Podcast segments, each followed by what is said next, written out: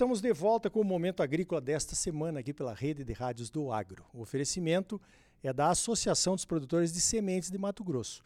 A Prosmate trabalha junto com seus associados para garantir a qualidade das sementes que os produtores exigem e merecem.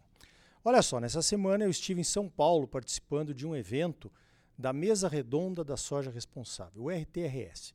O RTRS ele paga um prêmio né, por uma soja certificada de acordo com alguns princípios e critérios, né? É, que os produtores que tiverem alcançarem essa certificação ganham lá um valor entre 1 e 2 dólares por tonelada. Mas eu encontrei aqui no RTRS a Isabel Nepstad. Ela é filha do Daniel que é Nepstad, que é figurinha carimbada aqui do Momento Agrícola, e ela trabalha na China. A Isabel nos ajudou muito lá em 2017, quando nós assinamos um memorando de entendimento com os chineses, né, usando o Soja Plus como digamos assim, a nossa, o nosso passaporte para a China. A Isabel eh, hoje é uma conselheira, ela tem uma empresa, a Bela Terra, ela é uma, uma empresa que presta assessoria em alguns assuntos lá para o governo chinês. Ela mora lá já faz 12 anos, é isso? 12 anos, 12 anos? meu Deus. Ela fala português, ela considera o Brasil, ela foi morou aqui, né, no Mato Grosso. Ela considera o Brasil a sua segunda home, a sua segunda casa, né? Então é com ela que nós vamos falar agora, porque ela, se alguém sabe tudo de China e fala português, esta é a Isabel Nepstad. Isabel, como é que a China está se colocando nessas questões de sustentabilidade, que foi o tema, inclusive, dessa reunião aqui do RTRS? Bom dia. Bom dia, boa noite. Uh, muito obrigada, Ricardo. É um, você é um. Uh, em, em, chinês nós falamos um Lao Pangyo.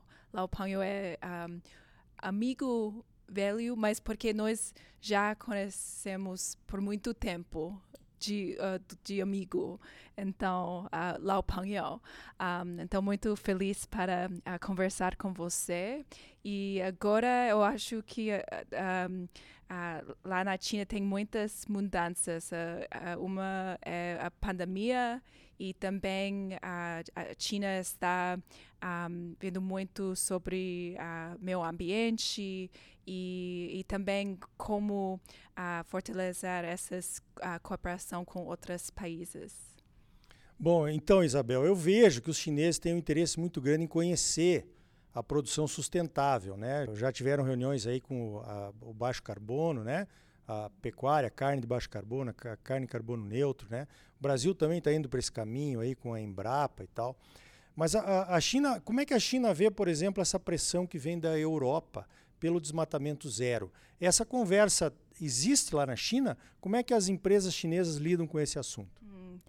Agora não, porque agora a China já tem um comício de uh, carbono neutro, uh, dual carbon uh, commitment, mas eles não, um, eu acho que eles não vão fazer um desmatamento zero parecido de Europa, porque um, eles um, eles querem uh, respeito garantiu sim dos uh, países Brasil e Argentina então eles não vai fazer alguma coisa do, da Europa então ela disse aqui né que eles querem eles olham também muita a questão do respeito né as leis dos países que o europeu Parece que não está olhando muito, a gente está reclamando sobre isso.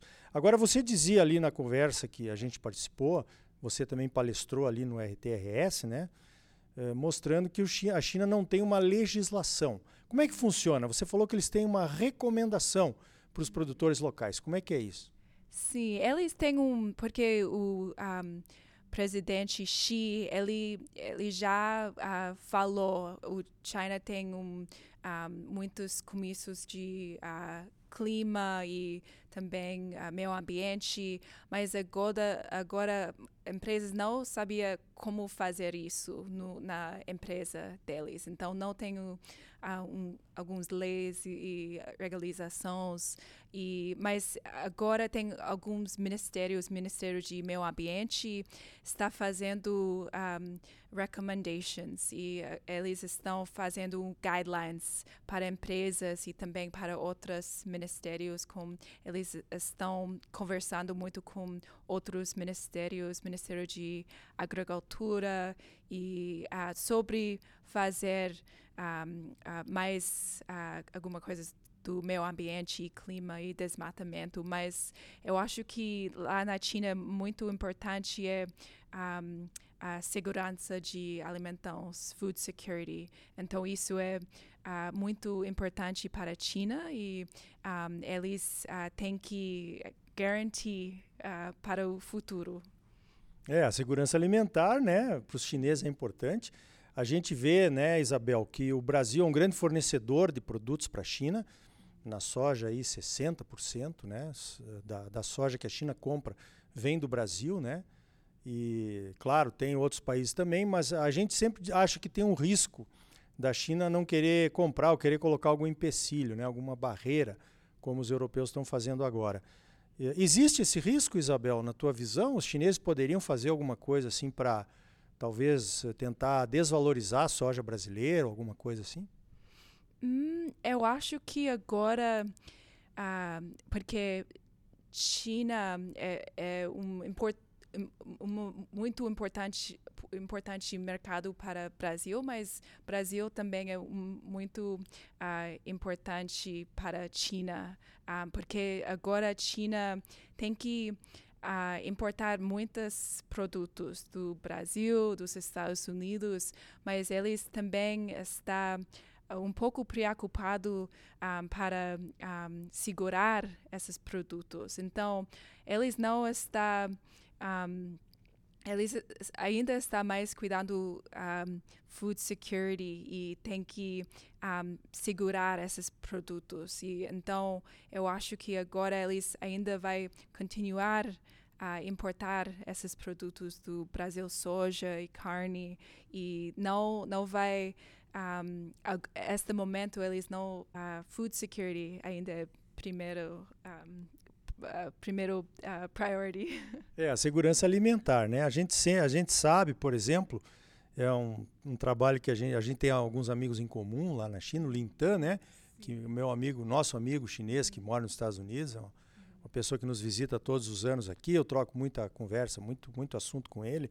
A gente conversa bastante né? Então, realmente, é, o, o, a China não tem essa mesma, digamos assim, as mesmas exigências da Europa, até na questão da redução do, do, das emissões, né? Os chineses assinaram lá o Acordo de Paris, mas eles têm a sua própria data que não vão mexer nessa questão aí de redução das emissões, né? Hum, sim, porque eles, a China tem muitos problemas no país deles e então eles querem um, eles têm que resolver muitos problemas para produtores chineses na China e uh, também outros uh, problemas de poluição e então eles acham que o uh, problemas de meio ambiente da outros países não é um, responsabilidade deles. Então, eles também querem um, ter respeito para um, países do pro, pro, produção uh, Brasil Estados Unidos e não querem um, dar um, uh, uma demanda de sustentabilidade uh, desmatamento zero.